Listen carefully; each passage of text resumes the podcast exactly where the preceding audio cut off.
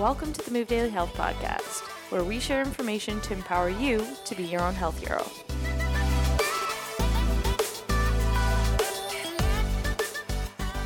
Ladies and gentlemen, welcome to the first Move Daily Health Podcast episode of 2020.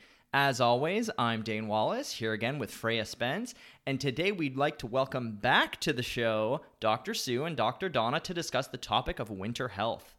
As a quick reintroduction, Donna and Sue have been practicing medicine in the Greater Toronto Area for 26 and 29 years, respectively. Both work in family medicine and have experience working with people of all ages and populations, so we're grateful that they agreed to join us again for another chat. Donna and Sue, welcome back to the Move Daily Health Podcast, and thank you for helping us kick off our 2020 schedule. Thanks, Dane. nice to be here. So, how did the end of your years wrap up? I hear somebody was in Cabo. yes, in fact, uh, I'm uh, a little under the weather at the moment uh, because of a delayed flight, so I'm operating on uh, less hours of sleep than usual. Um, so forgive me if my if my brain is a little uh, behind what it should be. You're not working with patients today, so it's okay. Exactly. We're just having a nice little chat here. No big deal. And what about you, Donna? How was the end of year uh, 2019? It wrapped up well, but I uh, had a few walk in shifts at a, my uh, clinic that were on my schedule towards the end of the year a little bit more than usual. They were grouped together, so I have a pretty good window on what's happening out there on the infectious diseases front. Perfect. That's what we're going to dive into today. So, um, what we're hoping to discuss today are elements of winter health, and we'll run through a whole bunch of small and larger topics and key takeaways that patients, clients, people can be aware of. With colds and flus, the basics that you think we've all experienced at some point in our lives, can you give us a quick rundown on the myth of whether you do indeed starve a flu and feed a cold or the other way around? What the best protocol is there? Well, I think the number one first step is, regardless of what else is going on in the season and the demands of the season, is get more rest and get fluids. Sue's nodding her agreement. so, I mean, people often notice when they're not well, their appetite's not great. I don't think if we're we don't have much appetite, it's not so much that you starve a cold and feed a fever or the other way around, so much as you make sure you're well hydrated, make sure you're getting enough sleep, and when you feel like eating, you have something to eat. And don't be surprised if you don't have much of an appetite and you don't eat if you feel a little more tired and a little kind of lightheaded, because that goes with the territory, both of the illness and of, you know, not really being up on your energy intake for a while. So, how do you tell the difference between a cold and a flu, for example? Because I know sometimes when people will come down and get super, super sick and think they have the flu, but they don't have any, you know, gastro symptoms, they won't be throwing up. Is that then a cold or is that a flu? And do you treat that differently or not?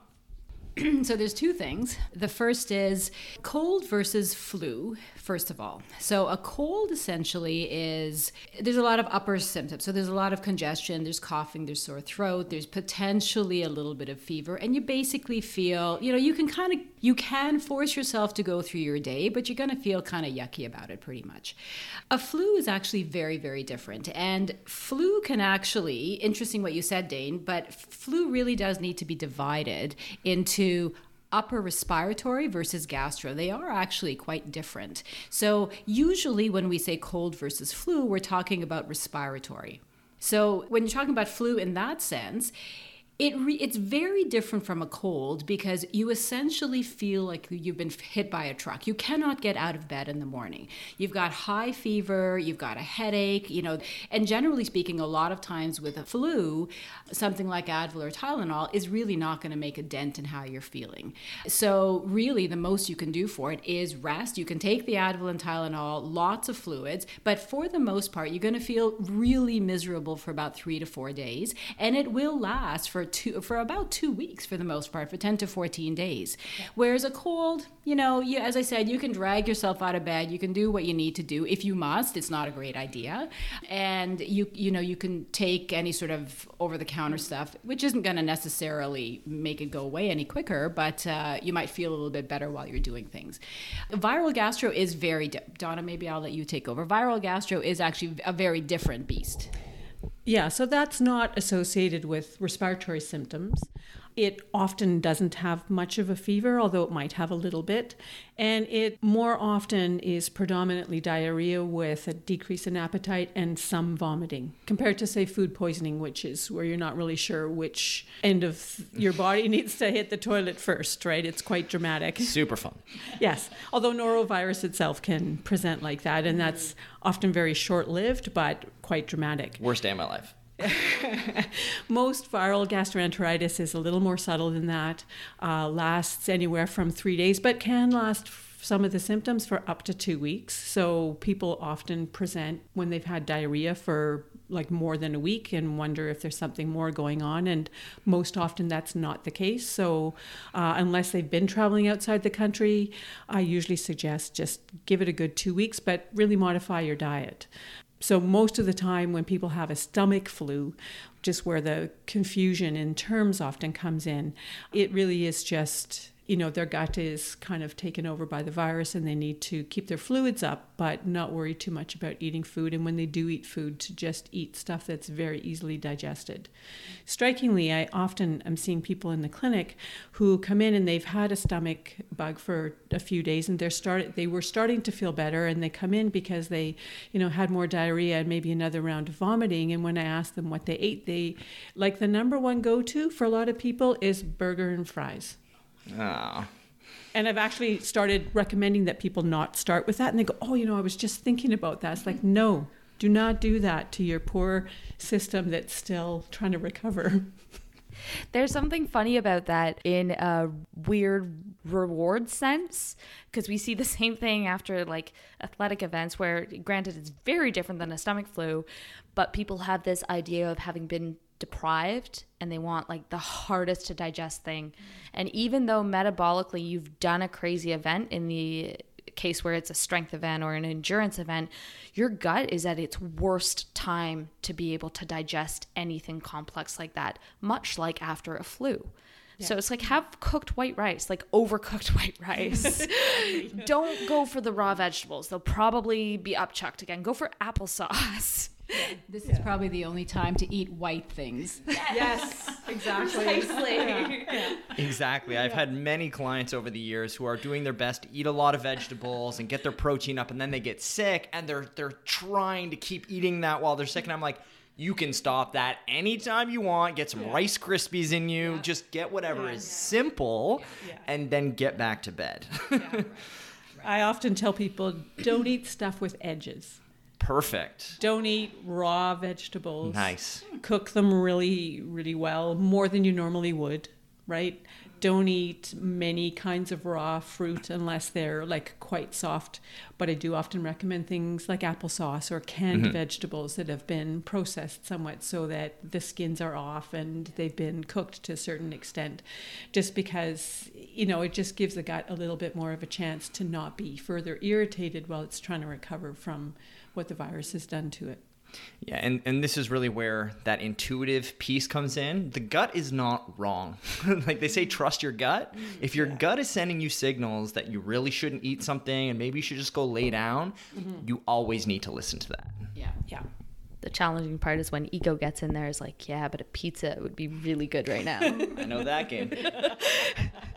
so, back to the note about flus and colds. When should somebody go seek out help? Because we find that a lot of people will go in really early when they have an upper respiratory flu and they'll force themselves out of bed, drag themselves into a clinic just to be told you really should stay in bed.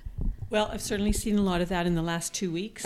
and what I would say is if you can barely get out of bed and it's the first few days of something, it's more likely to be an influenza or influenza like illness, mm-hmm. and there's not anything I can do for you. So stay in bed, get more rest. The other thing is if you have a cold and you're on the first few days of a cold, there's nothing I can do for you. I mean, we were joking before this started, but it was actually because a patient suggested to me, you need a magic wand, because that's pretty much the only thing that might make a difference. So I started asking a number of years ago when people were coming in pretty early on, you've had lots of colds in your lifetime. You know they last seven to 10 days. What's different about this one that's bringing you in today? So I do have people who come in who have underlying conditions and they have a tendency to develop pneumonia more readily. Mm-hmm. You know, so people who have asthma or COPD or heart conditions or are immunocompromised, it might be more reasonable for them to get checked earlier if they have more than just simple cold symptoms. You know, if they're developing a fever after a few days, if they're coughing up colored phlegm, uh, if they're developing pain in their face, which is an early sign of a sinus infection, those kind of things would be a reason for someone to come in. If people have all the typical cold symptoms and a really sore throat, unless they work with children or with the public, they probably aren't also going to have strep throat. And we've certainly been doing a lot of rapid strep tests in our clinic and have only had a few positives recently. So, although it's out there, there's also a cold out there right now that has quite a sore throat with it. And there's nothing much you can do other than keep your fluids up, gargle with a bit of salt water, and ride it out. Um, so it would be someone getting better and then getting worse and developing a fever that would make me wonder if there was something else going on. Someone developing bad ear pain after a number of days. Someone starting to develop shortness of breath or coughing up green phlegm again after a number of days. There are very few people who should be seen in the first week, in all honesty, regardless of whether they're pretty much bedridden or whether it's symptoms of a cold. Because the vast majority of the time, any actual infections are what we call secondary infections, and they take a while to develop, mm-hmm. the ones that are bacterial and that might respond to antibiotics. There are still a lot of people who don't seem to know that antibiotics aren't going to change the symptoms of a cold. And quite often, people who've been given antibiotics for a cold before, when I ask them, well, how long did it take you to get better after you got the antibiotics? Well, it probably got better over the course of a week. It's like, well, yeah, then that wasn't the antibiotic that made a difference. Because for the most part, if you have something bacterial, within 48 hours, you're feeling significantly better. Mm-hmm. If it's taking you a week to get better with antibiotics, I can pretty much guarantee you it would have taken seven days if you didn't have them and I think I know the answer to this one as well, but sometimes people get prescribed antibiotics for certain infections and they will have some left over. And they will keep them until they don't feel so hot the next time something else happens. And then they might just you know pop a few antibiotics just to make sure that this doesn't get worse. Good or bad idea doctors Oh, well, I think I can speak for both Donna and I when I say it's probably not a great idea. I mean, that's how the resistance to antibiotics develops. so I certainly do in my practice. If people need antibiotics, I prescribe them judiciously, and if they need them, I do highly recommend that if they start it, they should finish the antibiotic. Definitely. And I, I'm just going to play devil's advocate here. Resistance to antibiotics.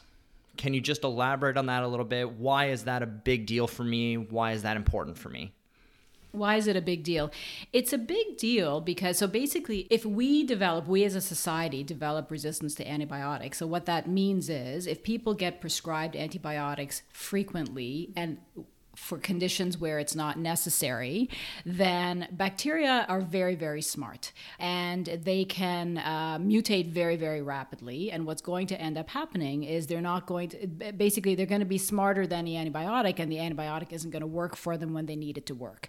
So then what ends up happening is the medical system has to come up with stronger and stronger antibiotics to then try and deal with simple infections, which then means down the road that if you get um, hit with an infection that's very, very severe, uh, we may not at some point end up having anything that's going to work, which is a problem. Mm-hmm. No, that's perfect. Yeah. So we're already needing to use higher doses of the antibiotics that we do use than when I started in training in order to get the same response. And I think the last time I read an article, there are only one or two new antibiotics that are currently in the testing stream. Mm-hmm. So we don't have a lot coming in through the pipeline. Mm-hmm. And as Sue said, if we develop resistant bacteria and therefore people don't respond, we will in effect be going back to pre antibiotic days. And anyone who's got their grandparents or great grandparents around can tell them, you know, can ask them to tell them stories about otherwise healthy people who died of the kind of pneumonia that we treat as an outpatient mm-hmm. because they no, didn't have any way to kind of combat that. Mm-hmm. And the impact on the gut is huge. Mm-hmm. Yeah. We spoke about mm-hmm. that in our last podcast with Dr. Bubbs, and he said it could take for some of the less healthy individuals, what was it, nine months or a year for a gut to repopulate after one round of antibiotics. Yeah, Yeah, I mean, one round of antibiotics can remove, I think he said up to 30% of your colonies or more. Like, it, it really wipes you out. And when you don't have a, I know you can go back and listen to the Marc Bubbs podcast. Uh, we'll link it in the show notes. Um, but, you know, the less diversity you have in your gut, the more susceptible you're going to be to further infections, diseases, even to gain weight and to just have brain fog. All of these little things. Yeah, it's not good to take a lot of antibiotics. Absolutely. I mean, we're increasingly aware of the importance of both our gut and our skin flora, and anything we do that alters them, especially if it's unnecessary, uh, really just puts a lot of other aspects of our health at risk. Now, one last thing with regards to both flus and colds to work, work out, or not. We have some people who will show up to the gym all bravado, two days into their fresh new cold, hacking up a lung, thinking that they are champions for showing up and doing the work when the rest of us would love that they would stay home because they are still quite contagious. Uh, so, where does exercise fall into all of that? So if it's a cold, for the most part, I think you can kind of listen to your body in terms of that, right? You know, maybe after about four to five days, you're probably good to go back and see how you feel going back to the gym. Um, you're certainly not contagious at that point either.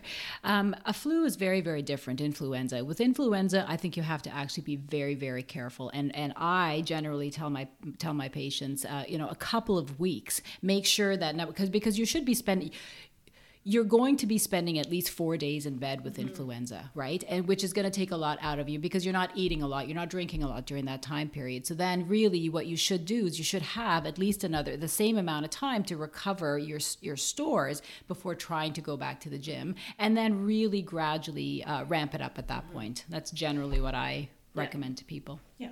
I agree with that too. And with a cold, because I mean, some people, when they get a cold, it really is just some congestion and they're otherwise feeling well. And other times, people are feeling that kind of fatigue. They're fighting something off, they're under the weather. So I usually suggest to people to use the rule of thumb if you have symptoms below the neck, like your body feels tired, you have a fever, you're just not feeling well, then wait until those dissipate. Because again, it's just a sign that your body's you know, quite busy fighting something off. Once your symptoms have moved up to just be more congestion type ones and it's four or five days so you're not contagious, then you're free to go ahead.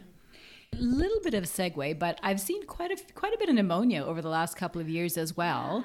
And interesting, I generally tell people it takes a month to recover after a pneumonia, which people Wow. are actually very surprised with, and they expect after a couple of weeks that they're ready to go back, and they try and they're floored again. So I tell people mm-hmm. whether whether they're healthy people, and certainly if they're immunocompromised in any way, it takes longer. But even with a healthy person, I tell them give it a month. Doesn't mean you can't do anything for a mm-hmm. month, but just expect you to at the end of your normal workday or whatever that you're going home to bed as opposed to doing what you normally would do. And I think there was a study that was done a number of years back where they were following people who had pneumonia forward and getting them to kind of pay attention to their symptoms and when did the kind of last level of fatigue lift. And it was up to six weeks Wow. in people who were otherwise well. Mm-hmm. You know i mean they got to 80% pretty fast most of them but that last 20% which is often where we push ourselves took quite a long time. So i let people know that ahead of time too. It's like look the infection will be under control pretty quickly but don't expect to feel 100% for at least a month and maybe up to a month and a half. Yeah, and I mean, I guess that makes sense with pneumonia. It's the lungs, and when you're working out, you're demanding a lot of oxygen, right? So that that makes total sense. So, on another quick little segue back to the flu, flu shots, yay or nay? Well, it depends on how you feel about getting influenza. Personally, I've had it twice, so I know what it feels like. It does feel like you've been hit by a truck uh, and you really don't want to get out of bed, and it's not a very comfortable way to pass your time. So, the first time I got it was before I started getting flu shots, and the second time I got it was a few years ago when we had a late start to the flu season, and I just, I actually just forgot to get my flu shot. And I got a little uh, reminder infection that this was a good thing. people sometimes worry about getting the flu shot because they think that you know it doesn't work very well or they you know don't like getting something you have to get every year and they think it's you know it can't be good for you to have to get it every year and the thing to remember is that the circulating strains of influenza, which, as Sue said, viruses are sneaky like bacteria and they change and evolve over time. They change and evolve on a year to year basis, both individual strains and the strains that happen to be in the community. It takes about six months to make vaccine that we can then use in a given season. So it's always a bit of a calculated best guess Yep. as to which strains are going to be around. We look to the southern hemisphere that has a flu season offset from ours to get a good idea, and sometimes it's right and sometimes it's wrong. Um, so the years where it's not a good match, it's true it won't be particularly effective. The years when it is a good match, it's probably about 80 to 85% effective most of the time. The lowest, if it's a good match, would be, I guess, around 60%. That's still pretty good odds. If you told me I had an 80% chance of winning a lottery ticket, I'd be buying one today.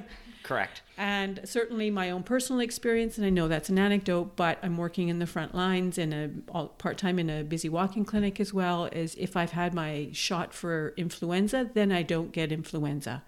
I will still get colds. That's people's other objection. It's like, well, I got a flu shot last year and I still got sick. and then you ask them a little bit more information, you realize they're getting cold. So they're expecting a bit too much. But what it's preventing is that you've been hit by a truck and you're in bed for four days and taking two weeks to get better infection, not every infection that's going around, including the stomach flu or stomach gastroenteritis. Anything to add? Sue? Sue liked this question. Sue's looking at me skeptically. No, no, no, no, no, no, Donna. Everything you said is absolutely factually correct. And there's, there's, there's, there's really no but. You know, mo- a lot of us are in the in the public a lot, right? And so if you're in the public, if you travel by subway, if you you know deal with people on a regular basis, then you are at some point going to be exposed to a flu virus. And um, my sense is that in general, I think your immune system is very much connected to diet. And if you're if you're eating fresh vegetables and fresh fruits and, and that kind of a thing, then your immune system tends to be quite good. In the wintertime, it's tough for us here in Canada to be able to get foods that are really top quality in terms of mm-hmm. in terms of freshness, which probably means that for most of us our immune systems aren't functioning as well as they should in the wintertime. So it, you know, why not get the flu shot to give you a little bit of added, um, you know, protection uh, because your immune system may not be doing its job completely effectively. The other thing I would say is that the people who are most at risk from getting influenza, of getting very sick and having complications, are children under the age of five and people over the age of 65, even if they're extremely well. Because again, our immune systems age with us and their effectiveness is not as robust as it was when we were younger. And so the chance of getting a pneumonia or some other complication associated with influenza is greater if you're either very young and you are still learning the various bacteria and viruses in the world, or you're older and you're not as efficient. And equally, I recommend that otherwise healthy adults, who I really do, when they ask me if they should get the flu shot, say, How do you feel about getting influenza? Right? You know, you will probably recover well with it, but this is what it will do. But if they have children under the age of five in their life or elderly people in their life, then they should get the flu shot to minimize the chance of them bringing the flu to them. Um, there was a recent study showing that up to 70% of people who generate antibodies to influenza do not themselves get sick. So people can, for sure, be exposed and fight it off, but they're still contagious for a period of time. And during that time when they're contagious, while they're developing antibodies, they're at risk of passing it on to vulnerable people. Nasty carriers. Yeah, nasty. and Freya and I were actually having this conversation a few weeks ago. I grew up in a really small town, and I, I think I asked Freya when she last time she got a flu shot, and I don't even remember their flu shots existing up until a few years ago. Basically, when I kind of moved to Toronto, I didn't really even know about them, and I was like, well, "They're a new thing," and she's like, "Ah, about that." Yeah, he asked if flu shots even existed when we were teens. And I looked at him like, he, is he kidding this time?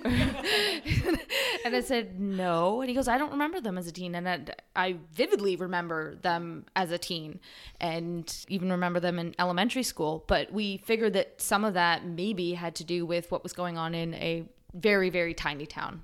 Yeah, just Very tiny. population density, and it's just the urgency to get the shot. Maybe just wasn't big. But when you live in a live in a huge city like Toronto, and you're on the subway, and there's people everywhere, it's definitely a more important that you protect yourself. Yeah.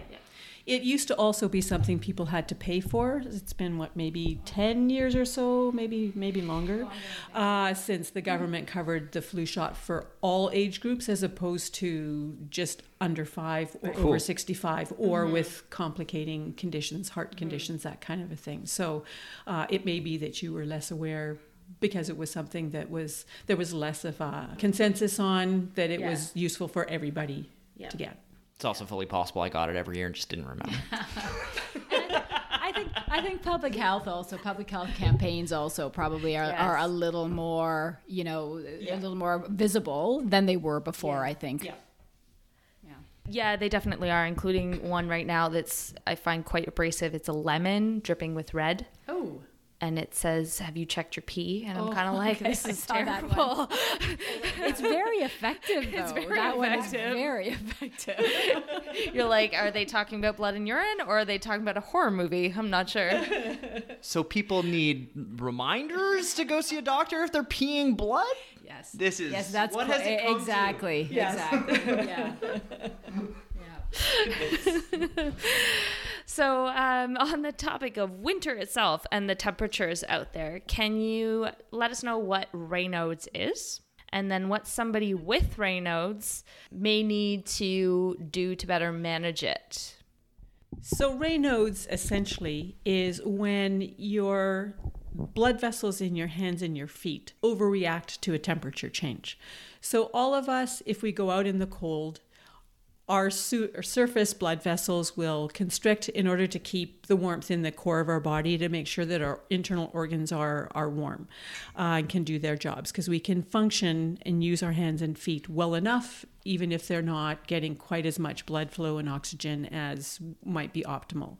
So, what happens in someone with Raynaud's is instead of just their hands and feet getting cold, sometimes their blood vessels like completely shut down and their hands will go white and then they'll go blue because they're not getting much oxygen.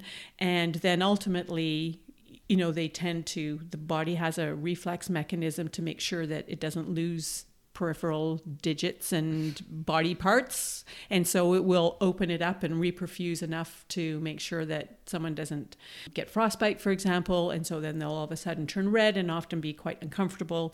And then the cycle can repeat itself. So that can happen to all of us if we're out unprotected in really cold weather. But people with Raynaud's can get that at temperatures that wouldn't bother most of us. Like a breeze on a summer's day. In- yes, for some. Do you know how prevalent Raynaud's is? I know that at least it's one in four based on this room.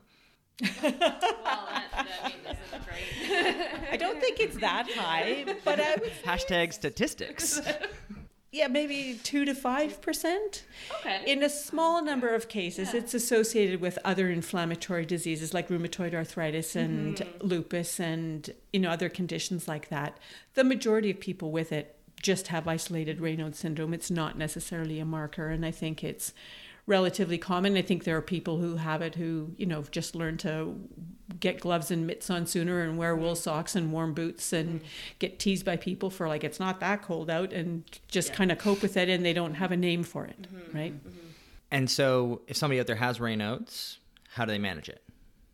Um, most of it is, as Donna mentioned, um, it's basically just physical things that you can do. You know, so so keep your hands and your feet warm. So preemptively, you know, so don't wait, don't go out and wait till your hands get cold before you put your gloves on. So make sure that all of that stuff is done before you leave, and um, that's basically how you would, for the most part, deal with it in, in fairly severe cases, there are some medications that can be used for it.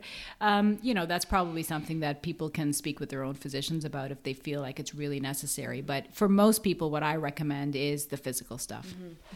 And another tip that one of my good friends is a skier and she tends to run cold anyway. But her strategy for making sure her hands and feet are warm is to wear extra layers on her torso. Yeah. And I just decided, you know, that sounds like a very reasonable strategy. Like if you're keeping your core really mm-hmm. warm anyway, then there's less risk of mm-hmm. other things needing to shut down as mm-hmm. much and being and you're sending warmer blood out. And um, she's right. So she, sh despite running cold, can be on the slopes for hours when friends and family are heading in to go and warm up, and she stays toasty warm because she's probably got about three more layers on than most people do. This just popped to mind something for feet. With Raynaud's, a lot of people are um, going to just wrap tons of stuff around hands and feet, which intuitively we think, oh, that's going to make it warmer. With most of our boots in North America, they're too tight. Mm-hmm. And so as soon as we have our, our toe box that's somewhat limited by boots, like you know those boots that you push your foot into and it's like, oh, this is so cozy, that actually makes it way worse. Mm-hmm. Because you've now just created a, a little foot coffin and you've got tons of wonderful padding around you, but now circulation can't work the way it's supposed to work. Your foot can't disperse force the way it's supposed to disperse it either. So the same is true with a lot of our other shoes, but in winter, especially from a circulation standpoint, those boots that you like squeak your feet into and think, oh yeah, these are going to be warm are the exact opposite. Like having a boot with room uh, actually mm-hmm. allows you to keep your toes intact. Mm-hmm. Yeah, it allows warm air to circulate. Yeah. Yeah, for sure. And definitely my my winter boots are more like mukluks. They're not very constraining and they're I have wide feet, but they still have room for my feet to move around mm-hmm. and I'm toasty in them for sure. I'm going to ask a ridiculous question. We heard this years ago where somebody said, I heard that if I take out gluten, it will cure my Raynaud's. Discuss. It's gonna be a pretty short discussion. I've Yeah. never heard that Yeah. before. Didn't you know taking out gluten can cure the world of everything, including a circulatory issue? Yeah, it'll solve everything, guys. You won't get the flu, you won't get cold, you won't get Raynaud's. It's great. What about frostbite? Speaking of Raynaud's, how cold is too cold for just anyone? So in Canada, it gets super cold out. When do you stay inside? Well, I'm from Manitoba. So I have a different and I grew up in northern New Brunswick, so yeah. So you're good people to asking right ask. people. Well, we kind of went out in anything, Dane, to be honest with you. Well, I mean, I grew up in a small town in southwestern Ontario. I mean, it got cold. You go out. It doesn't really matter. It's as I often say to people, there's no and it's not my own saying obviously there's no such thing as bad weather, only the wrong clothing. I disagree. Freya has Raynaud's. Right. I'm kidding. I just, in large part, I can't remember who it was, but they, one of our clients moved from elsewhere and remarked that in Toronto, people don't like to wear winter clothing in the winter, which I actually think is true. Mm-hmm. I think it's very true as well. Like often we don't have snow and people are wearing shoes, but it's minus 10. Mm-hmm. And if there was snow, they would be wearing boots and they would be warmer. Um, people often wear coats that are like partly open and they just have a light scarf instead of wearing a parka type um, coat. And so often people mention to me how cold it is outside, and I go, You're not dressed for this weather. That's the problem. You're not wearing winter clothes. You know, I'm from Manitoba and Sue from New Brunswick. Snow and cold kind of are closely linked. So it took me a while to realize that's why I was feeling cold when we first moved here because I was dressing for what it looked like outside rather than dressing for the actual temperature because I had to learn that there's often a disconnection here in Toronto for sure. And there are temperatures where um, you know, skin can freeze. You know, any exposed skin, it's more in the kind of minus 35 range from what I recall. And again, it depends on whether or not it's windy. Wind obviously, you know, increases the risk of getting frostbite on any exposed skin. But if we're talking about this part of the country, specifically around Toronto, we very seldom get down into that range. You know, northern Ontario and, you know, the prairies and parts of the East Coast and so on uh, often get cold enough that people have to be mindful about being outside for any length of time. But again, I think the key is um, exposed skin. You know, I think if you're covered, then the chances of getting frostbite are fairly slim, really. Yeah. Yeah, Canadians are a weird breed. In my OAC year in high school, I didn't wear pants once.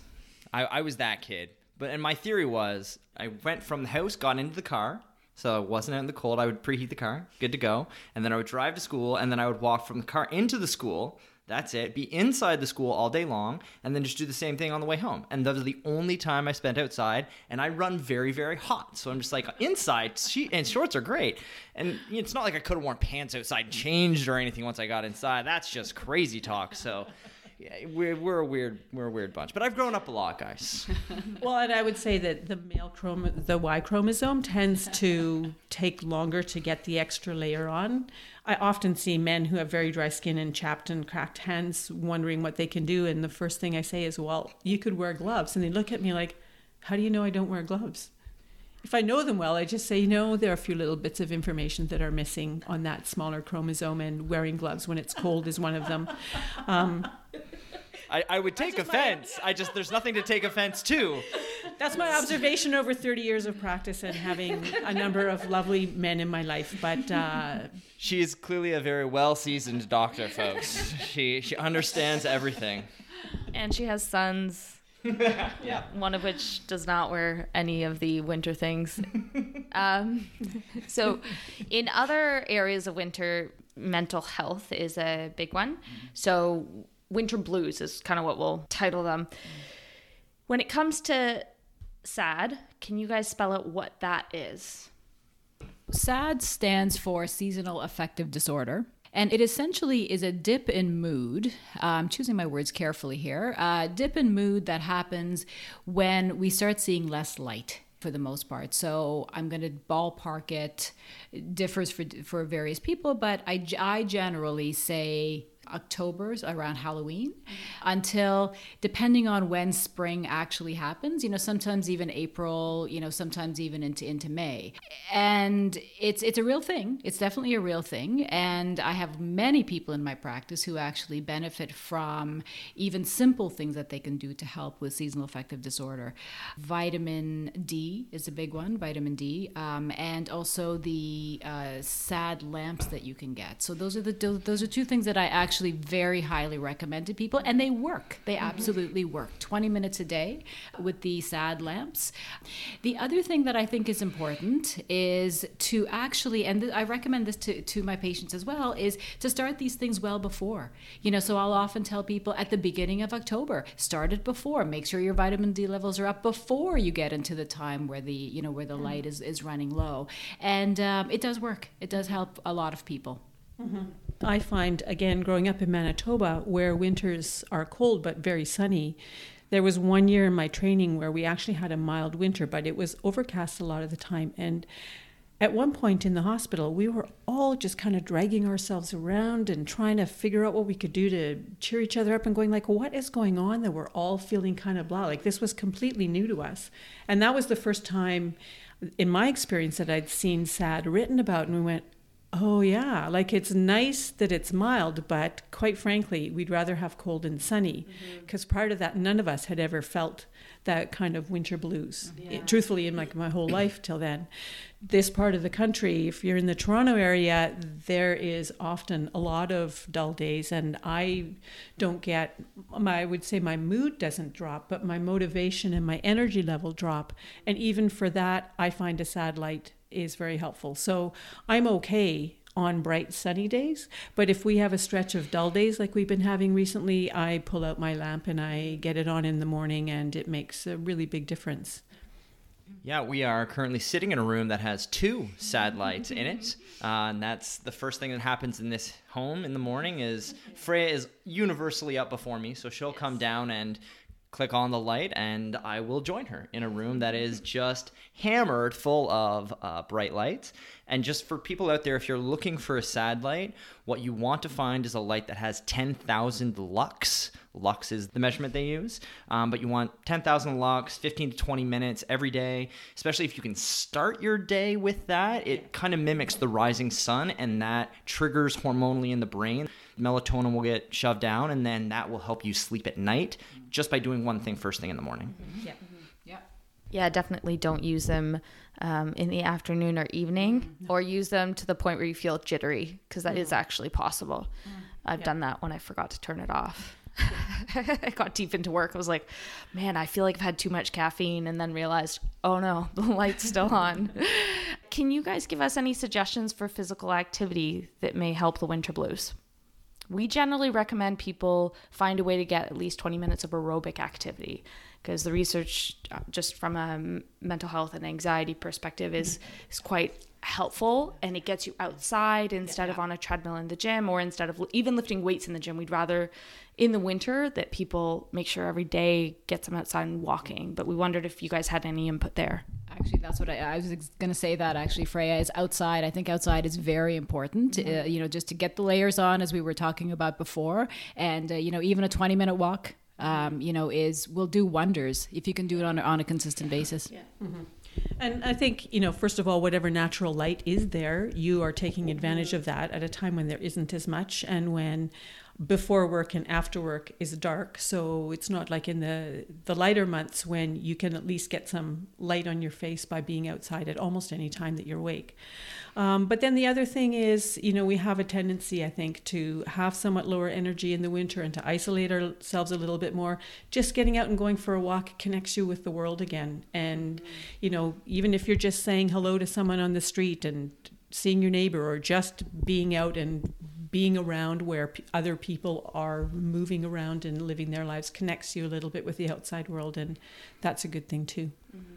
yeah nature and community two really, really yeah. big things that within the winter months, especially in Canada, we see a decrease, a drop for pretty much everyone, just yeah. due to the fact that it's it's cold and sometimes snowy. So you just yeah. whether you believe it or not, you don't go out as much as you do in the summertime. Mm-hmm. And those are two very key things that trigger the brain to release hormones in the proper manner. So when you don't have those, again, that's why we have these winter blues, and that's why in the summer you might feel a little bit better. Mm-hmm.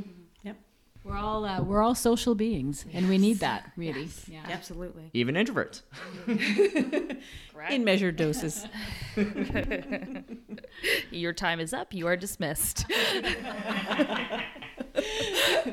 Uh, uh, are there any dietary recommendations that you guys use yourselves or talk to your patients about? What we see is there's a trend towards going away from fresh foods, which makes sense. There's less of it available. And then because of the lower energy, we also see people going for convenience foods. And that to me is more of an issue. Like not having as many fresh foods, but still having squashes and and cooked things is no problem, but a lot of people go to convenience foods mm-hmm. instead because of the effort involved. Is there anything that you guys see or recommend for your patients? Hmm, I, that's interesting what you said about convenience foods. I'm not sure. I find what people go towards a lot is carbohydrates. Mm-hmm. Yes. yes. Um, yes. Right. Yeah. So Th- those are conveniences. Conven- okay, that's, if that's what you mean by convenience. Yeah. Absolutely. Sure. Yeah, definitely. And I mean, I don't think that helps anything, actually. It doesn't help, you know, it doesn't help your energy. It doesn't help no. your mood. It doesn't help your, it really doesn't help anything. So if you can possibly, you know, I think warming foods are great in the winter. Mm-hmm. So soups are great. I encourage people to try and use that leftover turkey carcass to make their, you know, to make their broth with, and then make soups out of that. So you can get mm-hmm. your vegetables and all of that in as much as possible. Um, is it more time consuming? Maybe it's a bit more time consuming, but you know, you can make a big pot of soup at the beginning of the week and mm-hmm. you know have it a few days. So I, that's generally what I. So I still mm-hmm. do recommend people go for the fruits, uh, for the, for the vegetables for the most part, and mm-hmm. warmer foods mm-hmm. possibly, but uh, try and stay away from the carbs as much as possible. Yeah. Yeah, and carbs are a short term hit. So, for example, yes. in the winter blues, when we're feeling a little bit down and we're not eh, not feeling great. Yeah having some something sweet or some quick convenient carbs that gives us a quick rush of dopamine mm-hmm. so that's going to make us feel really really good for the time being but then we're going to get an even deeper crash into the crater after that happens mm-hmm. so this is why yes i understand why people do that but it's really good to know that that's the pattern that happens mm-hmm. and so if when your brain's triggering you when you're on the couch to say oh just you know eat some chips because it's easy you don't have to move it's mm-hmm. like okay i could do that or I could actually just go outside and go up to the you know grocery store or walk to wherever and grab an apple or something. I mean, it's it's more effort, mm-hmm. but it's actually going to make you feel a lot better. You will then sleep better, and it starts the cascade in the proper direction. So I know it's it's a tough road to hoe, but just to know that those are the patterns that happen. There's nothing wrong with you. Mm-hmm it just helps to understand that that's that's what's going on, and it happens to all of us. Yeah, I agree. It's almost like we have this urge to hibernate in the winter, Yeah. except that we don't. So we're not like curled up, sleeping in a den, burning off what we stored. Um, so learning how to resist that, planning ahead, you know, spending a bit of time on the weekend to actually plan your menu, to chop up the squashes and the root vegetables and that kind of thing that truthfully do take a bit more time to prepare than say salad does in the summer months um, but that also are seasonal foods that are the foods that most likely our bodies evolved to eat in the wintertime anyway when fresh stuff wasn't available if we lived in a climate that had very clear seasons we lived in England for a number of years, and the interesting thing was at the greengrocer, you couldn't get salad stuff in the winter. Like it just didn't grow then, so mm-hmm. you couldn't buy it. They didn't have the same kind of organization in terms of food supplies North America had, where you could buy salad stuff in the winter. But I just got used to eating and cooking a lot of root vegetables in the winter months, and it started to kind of feel more right, actually, that we, you know, and I still find I enjoy salads in the winter. I don't feel called to them in the same way. Yeah. So Yeah. I'll have, you know, broccoli and green beans and things mm-hmm. like that to get some greens in and then cut up the other colors too. Mm-hmm. Yeah, we certainly eat less of the green stuff and more of the cooked stuff. Yeah. So, with the lower energy in the winter months, are there any changes to sleep considerations? Well, I think it's important that people get enough sleep, mm-hmm. period. And people often don't at any time of the year. I think it wears on people more in the winter months if they're not getting enough sleep than if they don't get enough sleep in the summer months. And I think some of that, honestly, my dad's side of the family's from Iceland, and I have relatives there, and they talk about how little they sleep in the winter or in the summertime and how much more they sleep in the wintertime uh, when there's a very dramatic difference. It's almost 24 hours without sunlight in the winter and almost and 24 hours really with daylight of some kind in the summer months.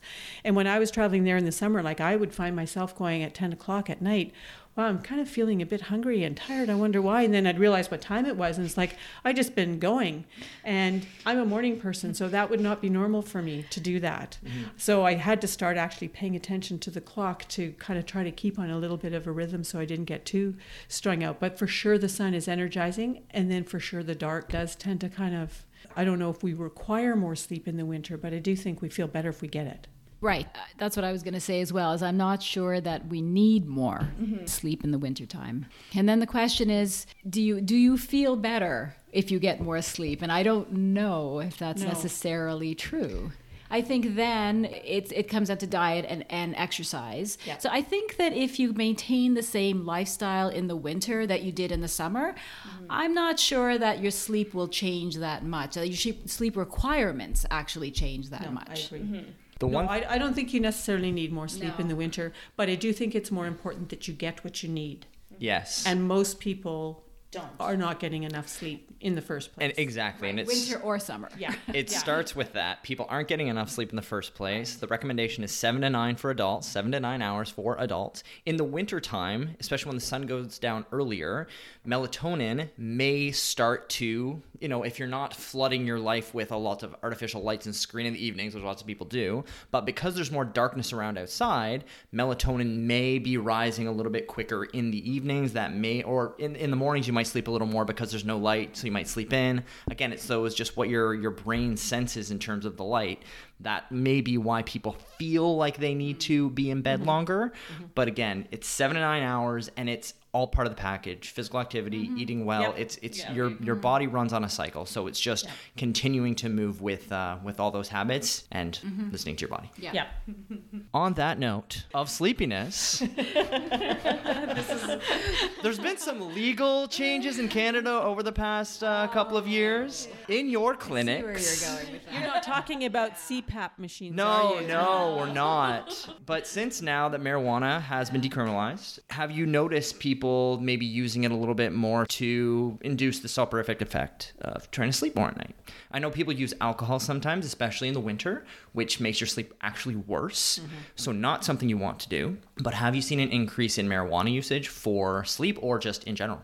I've probably had a few more people who've been interested in trying it for sleep uh, now that it's legal, who might have wondered about it before but didn't want to deal with having to get Yep. it by illegal means. I think the bigger question would be is it effective? Mm-hmm. And I think we don't have good studies that give mm-hmm. us that answer. You know, and I think for some people, perhaps it might be. I think some people think that they sleep better with alcohol because they get to sleep with alcohol, but they don't realize that their sleep quality is still not a normal sleep quality and that over time they're going to be feeling tired because they haven't been sleeping well. And I think we don't know if marijuana has the same impact or not. So I think the effectiveness is a question that hasn't yet been answered, and hopefully there are studies underway that will illuminate that in the next number of years.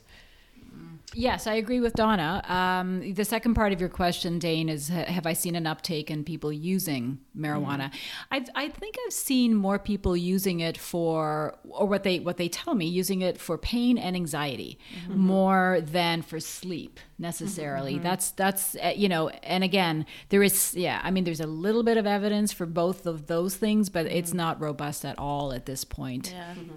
Well, we watched two friends take the same dose of something when we were away, and we watched a ridiculously different, they could not have had more different reactions. Mm-hmm. The one was like melted into the couch, just kind of hanging out, chit chatting. And then the other one was afraid that our other colleague, he behaved as though another colleague of ours was going to kill him. Like he thought that he was paranoid. And so they'd both taken the same amount of the same type, and we watched two humans who otherwise day to day are both like, you know, they're not the same people. We're all different, but it was just so interesting to watch two brains like completely uh, like go in opposite directions. Yeah. And then the other thing that is curious about the THC effect is that most people who smoke pot express some level of congestion. Mm-hmm. Hmm. And that to me, if you're congested, you're not sleeping well.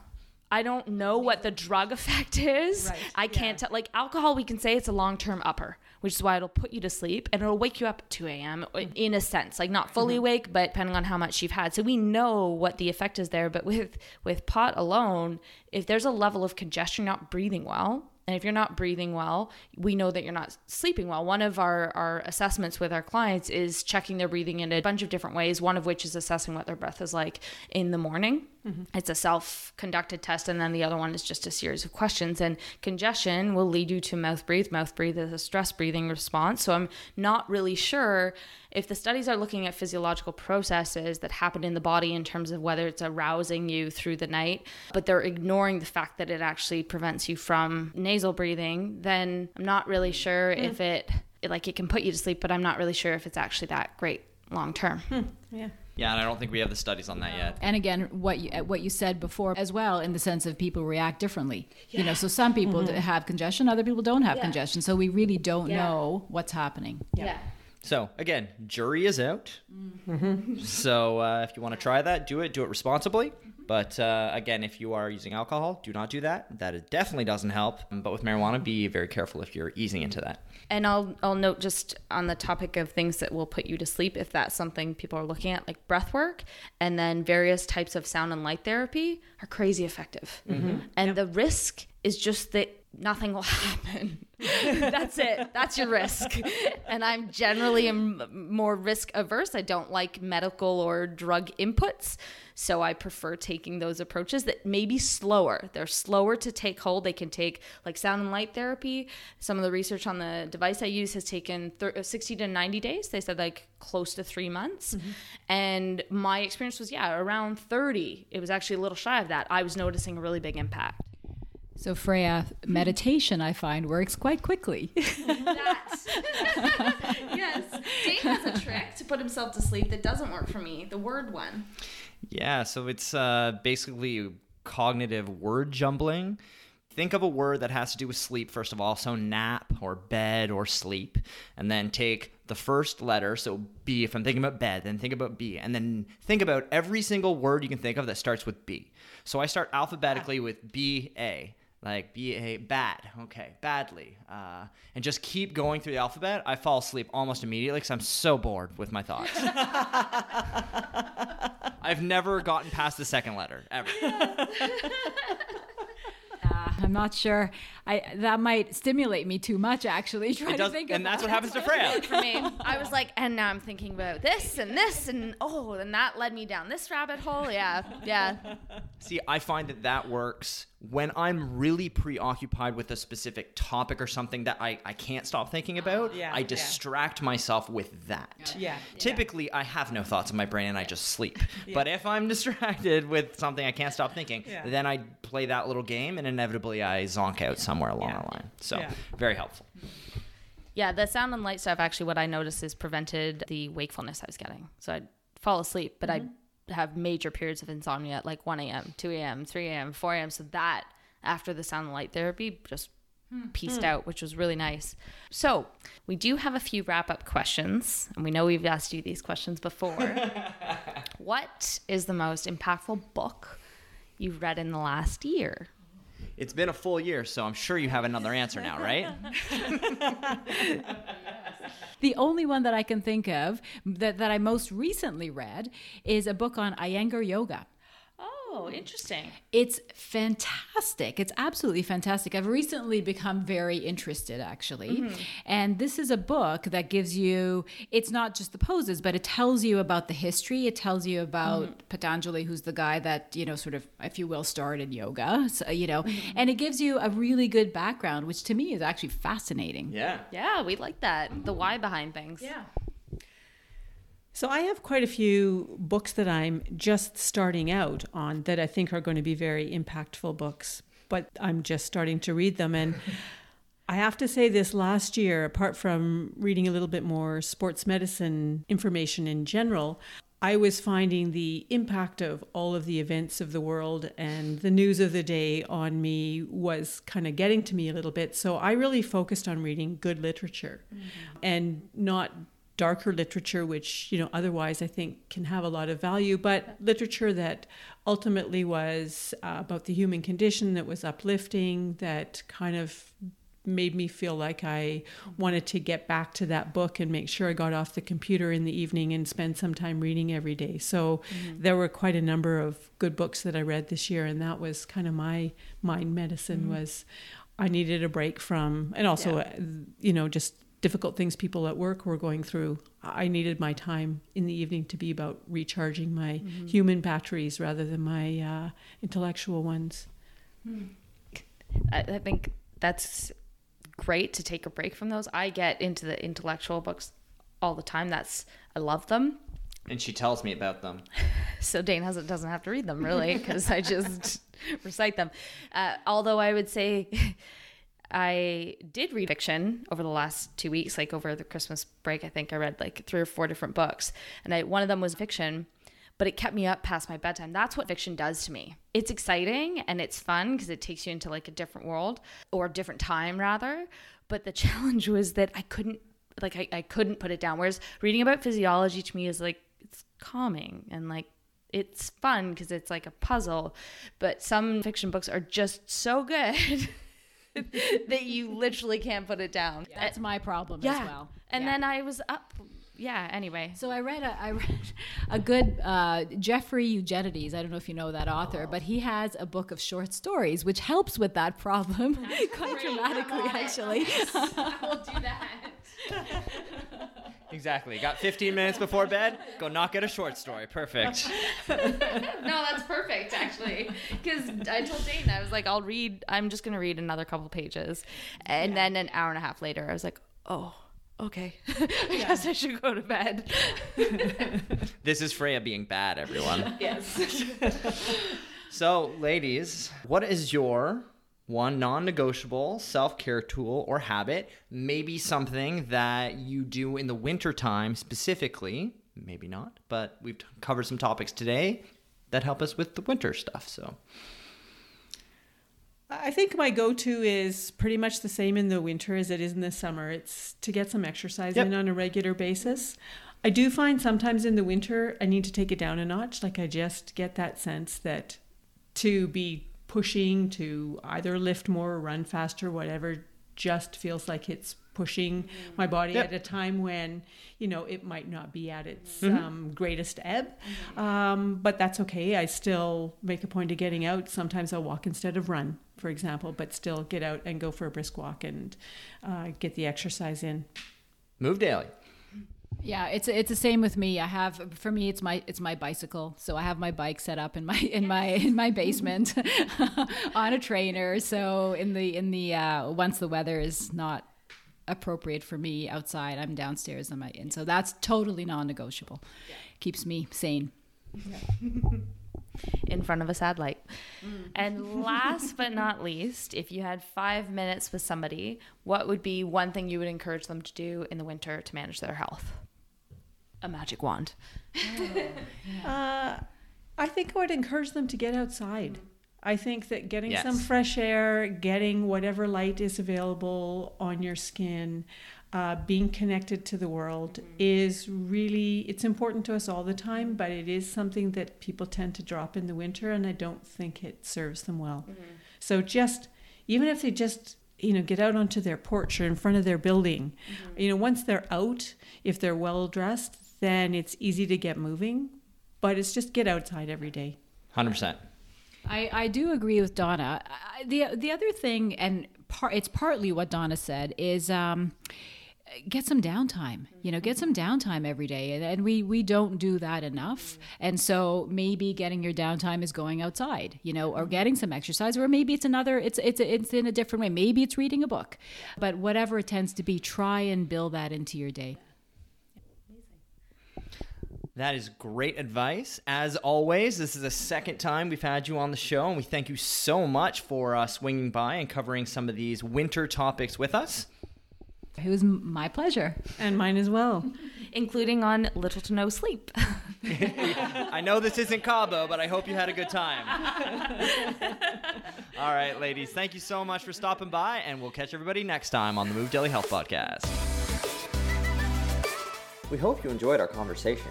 To hear more, head on over to Stitcher or iTunes and subscribe to the Move Daily Health Podcast. And don't hesitate to leave us a review. Thanks for listening.